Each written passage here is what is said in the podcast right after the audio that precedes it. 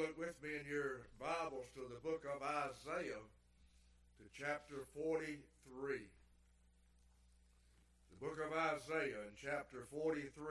I'll be, just read one verse of Scripture right now concerning our message, and we'll look at others as we go along. Isaiah chapter 43 and verse 25.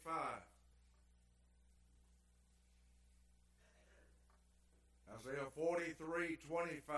I, even I, am he that blotteth out thy transgressions for mine own sake, and will not remember thy sins. Our subject is sins blotted out. Sins blotted out. Our text has to do with God's dealings with the nation of Israel. But as I'm sure we all know, there's much that we can learn concerning God's dealings with us. God's dealings in our salvation by what is recorded concerning his dealings with the nation of Israel. This verse is very important. It speaks of the forgiveness of sins. The words blotted out are, are used here, and I'm going to read this again. Then I want to also notice chapter 44 of Isaiah.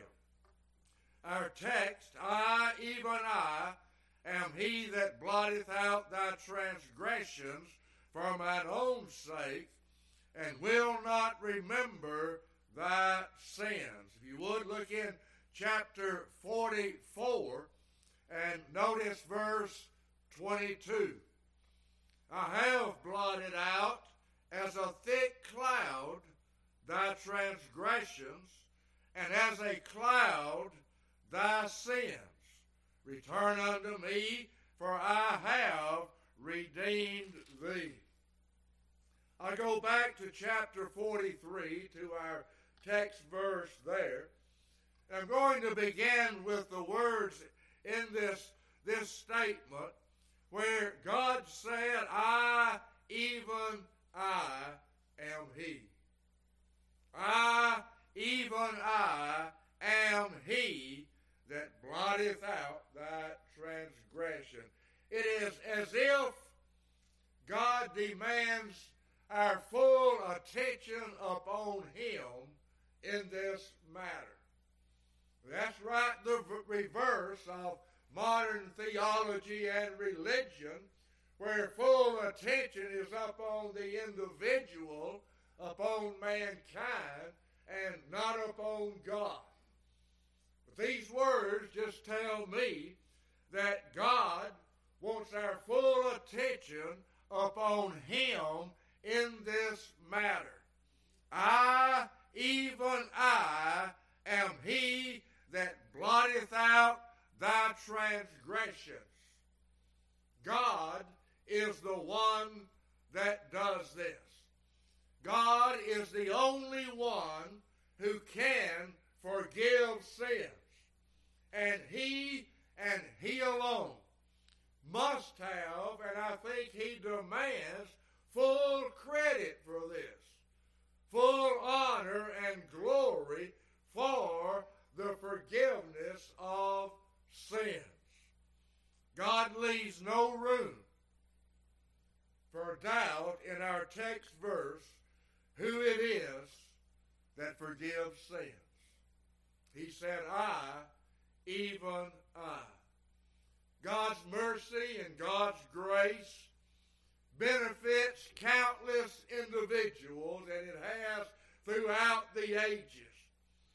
But God has so designed it where he receives all the glory, the praise, and the honor. And he will not share this with another. He will not share it with another. There are many false religions, many around us, no matter where you live, they are there. They have their order of priests who claim to have power and authority to forgive sins. But I can tell you, based upon God's Word, they are all liars. They do not have power and authority to forgive sins. Our text makes it very clear. God said, It's me. He said, I, even I, am he that blotteth out thy transgressions. And I'll mention another reason that God is the only one who can forgive sins. And it's just in the simple fact that all sins are against Him. All sins are against God. No matter what they may be, all sins are against God. He is the offended party, and only the offended party can forgive sins. For instance, if I wrong Brother Justice, Brother Royce cannot forgive me for that. It's up to Brother Justice. I offended him. All of our sins offend a holy God. They are against God. And God is the only one who can forgive those sins. Notice in our text, Isaiah 43 and in verse 25, I want to point out two words to begin with. Notice the word transgressions, and then notice the word sins. Now, these are closely related, but they are not one and the same thing. While transgressions are certainly sins, the word transgression implies and indicates a moral and religious rebellion against God. A moral and religious revolt against God. Transgressions are defying God's authority. Then you have the word sins. Men have given many definitions to the word sins, but I'm going to stick to God's definition. It is the transgression of the law. Sins are always in relation to God's moral law. And as you know, God has placed a death penalty upon sins. Sins carry a death penalty. Now we'll go back to our reading in Isaiah 43 and also the verse in Isaiah 44. In Isaiah 43 and in verse 25, I, even I, am he that blotteth out thy transgression for mine own sake, and will not remember thy sins. Then in Isaiah 44 and in verse 22, I have blotted out as a thick cloud thy transgressions, and as a cloud thy sins. Now, notice in both of these verses, it speaks about blotting out. Blotting out. What does that mean? Blotting out. By definition, the word means to erase, it means to abolish, it means to utterly wipe out. We could say it means to cause them to disappear.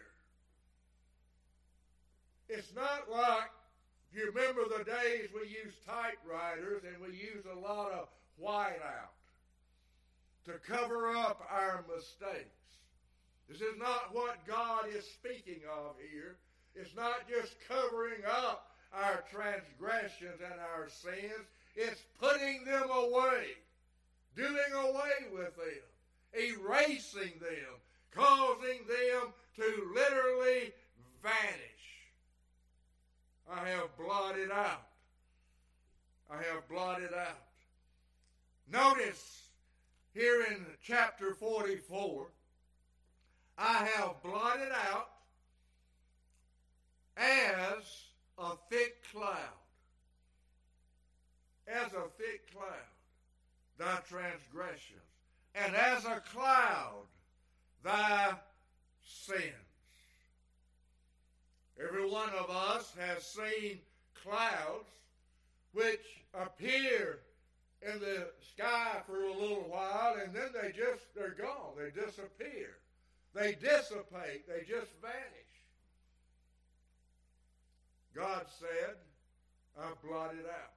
I've caused to vanish, just like a, he would a cloud, thy transgressions and thy sins. I was thinking about this and the thick cloud, and I thinking I was thinking about the times that I've boarded an airplane and it would be dark, cloudy, or gloomy day, and you get on that airplane and you wonder about the storms and whatever. And then you take off and you get above the clouds, and all of a sudden it's bright sunshine. And it's the clouds there that cause the darkness. It's the clouds that separate us from the sunshine, from the light. God said, I've blotted out, just like a thick cloud, your transgressions. I have blotted out that which separates you from me.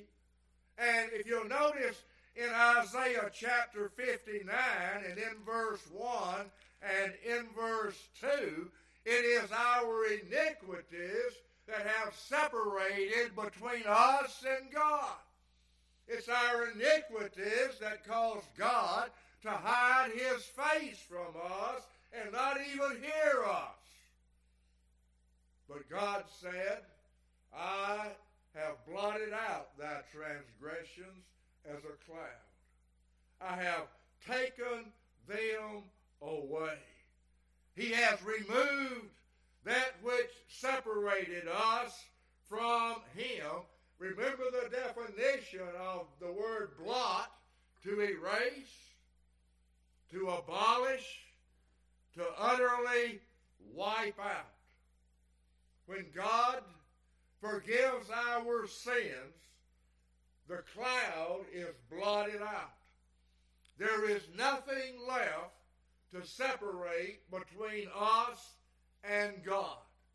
There is nothing to separate between the repentant sinner and a holy God. God has taken it out of the way. He has caused it to disappear. And this cloud that I'm speaking of, which is our sins, once that cloud disappears, is, is just wiped out, that cloud will never appear again. It's taken away. It's completely done away with. I just mentioned, and I don't know if you noticed that I did, but I just mentioned there's nothing separate between the repentant sinner and God. That's not just casual words. I meant to say that. Look with me to the book of Acts, if you would, and in chapter 3. The book of Acts, and in chapter 3, notice verse 19. Acts chapter 3 and in verse 19. Repent ye therefore and be converted. Why? You know, I stop and ask questions pretty regularly. Why? Notice the biblical answer that your sins may be blotted out. I'll read it again. Repent ye therefore and be converted, that your sins may be blotted out when the times of refreshing shall come from the presence of the Lord. There are many things that are involved in God blotting out our transgressions and our sins. There's a lot involved in that. It took more than a divine fiat or command from God. It took more than God's spoken word. You consider the great work of creation. God just said, let it be, and it was. Well, it's not that way with our sins being blotted out. There's more involved than just God speaking the word. First, I'll mention divine justice must be first satisfied before your sins can be blotted out. God will not do it at the expense of his own justice. It must be taken care of. In order for sins to be blotted out, those sins must be first transferred from us to the very Son of God, Jesus Christ, our surety and our substitute. Something happens to those sins. Without the shedding of the blood of the Son of God, there would be no remission of sins. The cloud would not be blotted out. Again, it took far more than just the spoken word. And again, there's many more things that are involved.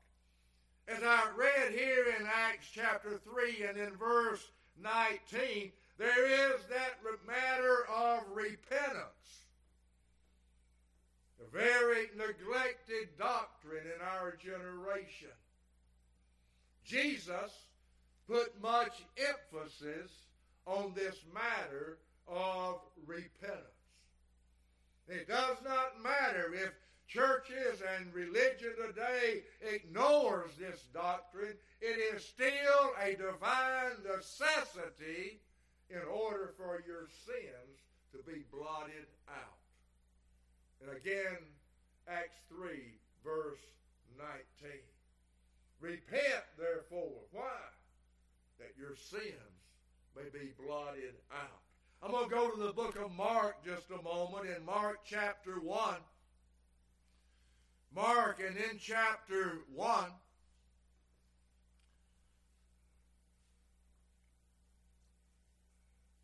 Verse 14.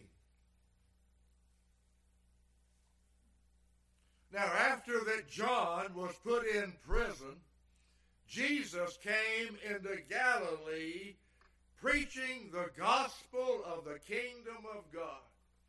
Know, it's a wonderful thing to note that Jesus was a preacher. A great teacher, a great preacher. Again, preaching is a thing that's being set aside by many today. But it's a very important part of our worship of God. God manifests his word through preaching. Notice what Jesus said in his preaching, verse 15. He said, The time is fulfilled, and the kingdom of God is at hand. Repent ye and believe the gospel.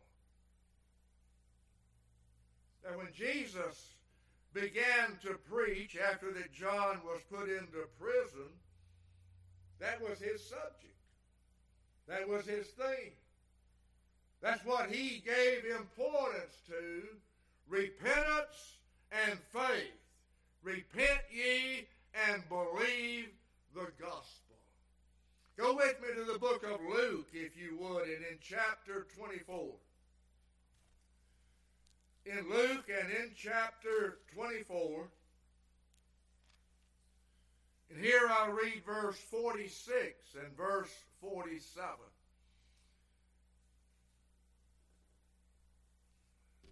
This is after the resurrection, after the encounter with the two on the road to Emmaus.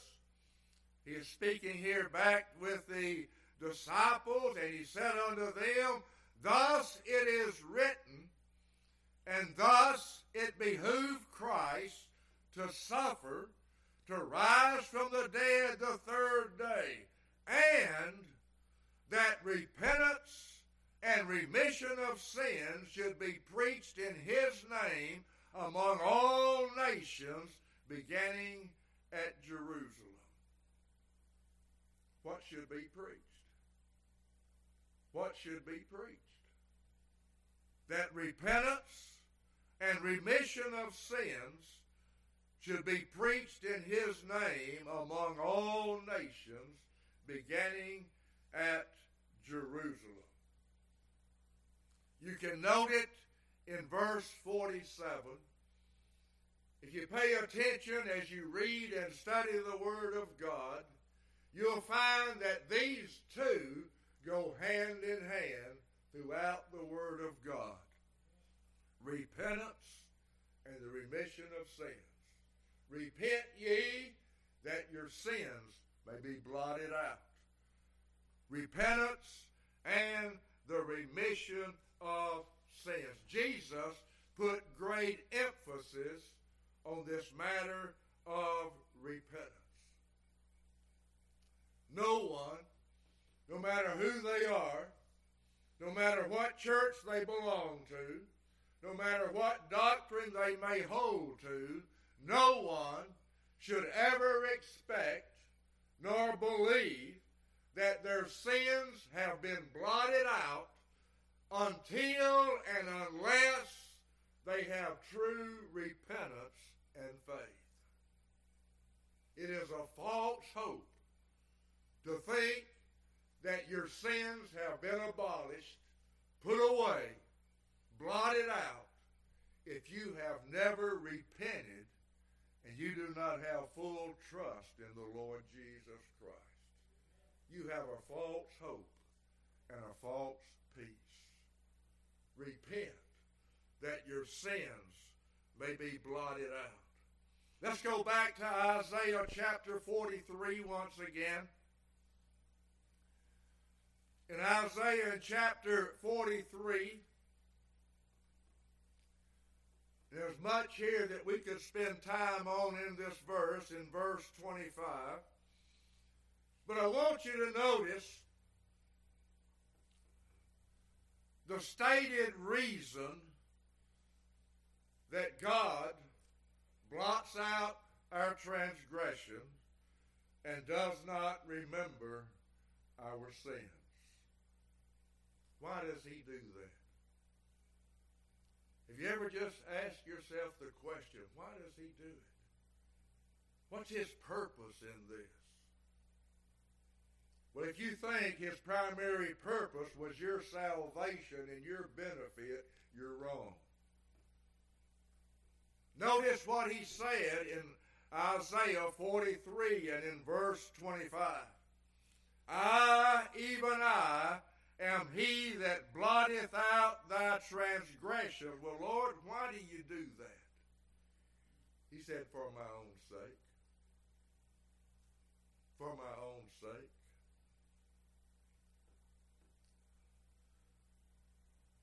The benefits we receive from the grace and mercy of God are secondary in this matter.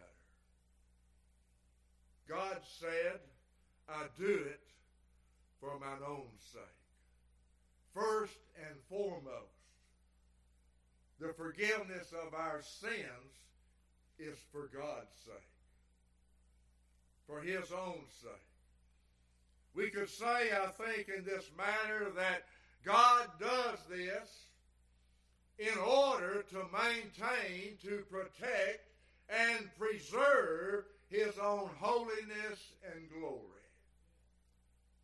He said, I do it for my own sake. I'm thankful we get the benefit. It does not matter to me whether the benefit is second, third, or one hundredth, or a thousand, long as I get it. But first and foremost, God receives the glory. First and foremost, he said, I do it for mine own sake. Consider the forgiveness of sins for his own sake. Before the creation of the world, God had elected and chosen a people unto salvation. He has decreed their salvation. He has purposed their salvation. He has given them unto Christ for salvation. Well, if God does not blot out those individual sins, and he does that based upon the merit and the work of the sacrifice of Christ, but if those sins are not blotted out, his election means nothing. It's meaningless. He said, I do it for my own sake. I'll maintain mine honor. I purposed it. I will do it. He cannot fail to do it. But in it all, he receives the glory. His divine purpose is upheld. His counsel is upheld. The covenant of grace is, is still in effect. But if the sins are not blotted out, the covenant of grace is of none effect.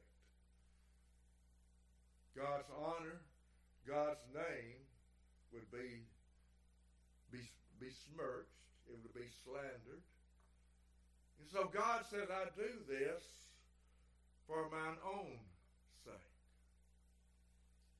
We may not always realize it, we may not always acknowledge it, but God does all things for his own sake. He does all things for his own glory. A good example of this, if you turn to Ezekiel chapter 36. Ezekiel, and in chapter 36,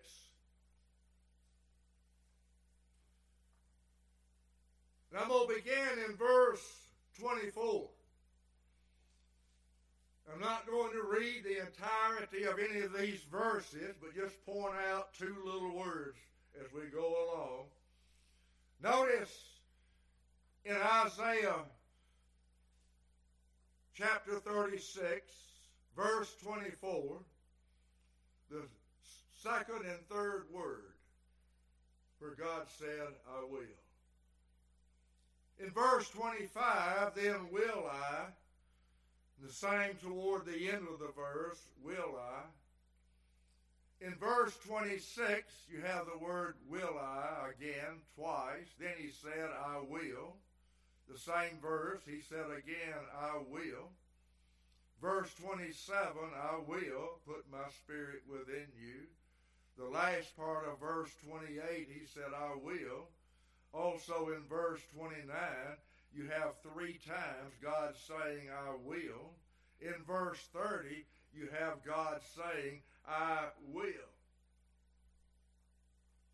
Then stop and ask your questions. Why will he do all these things?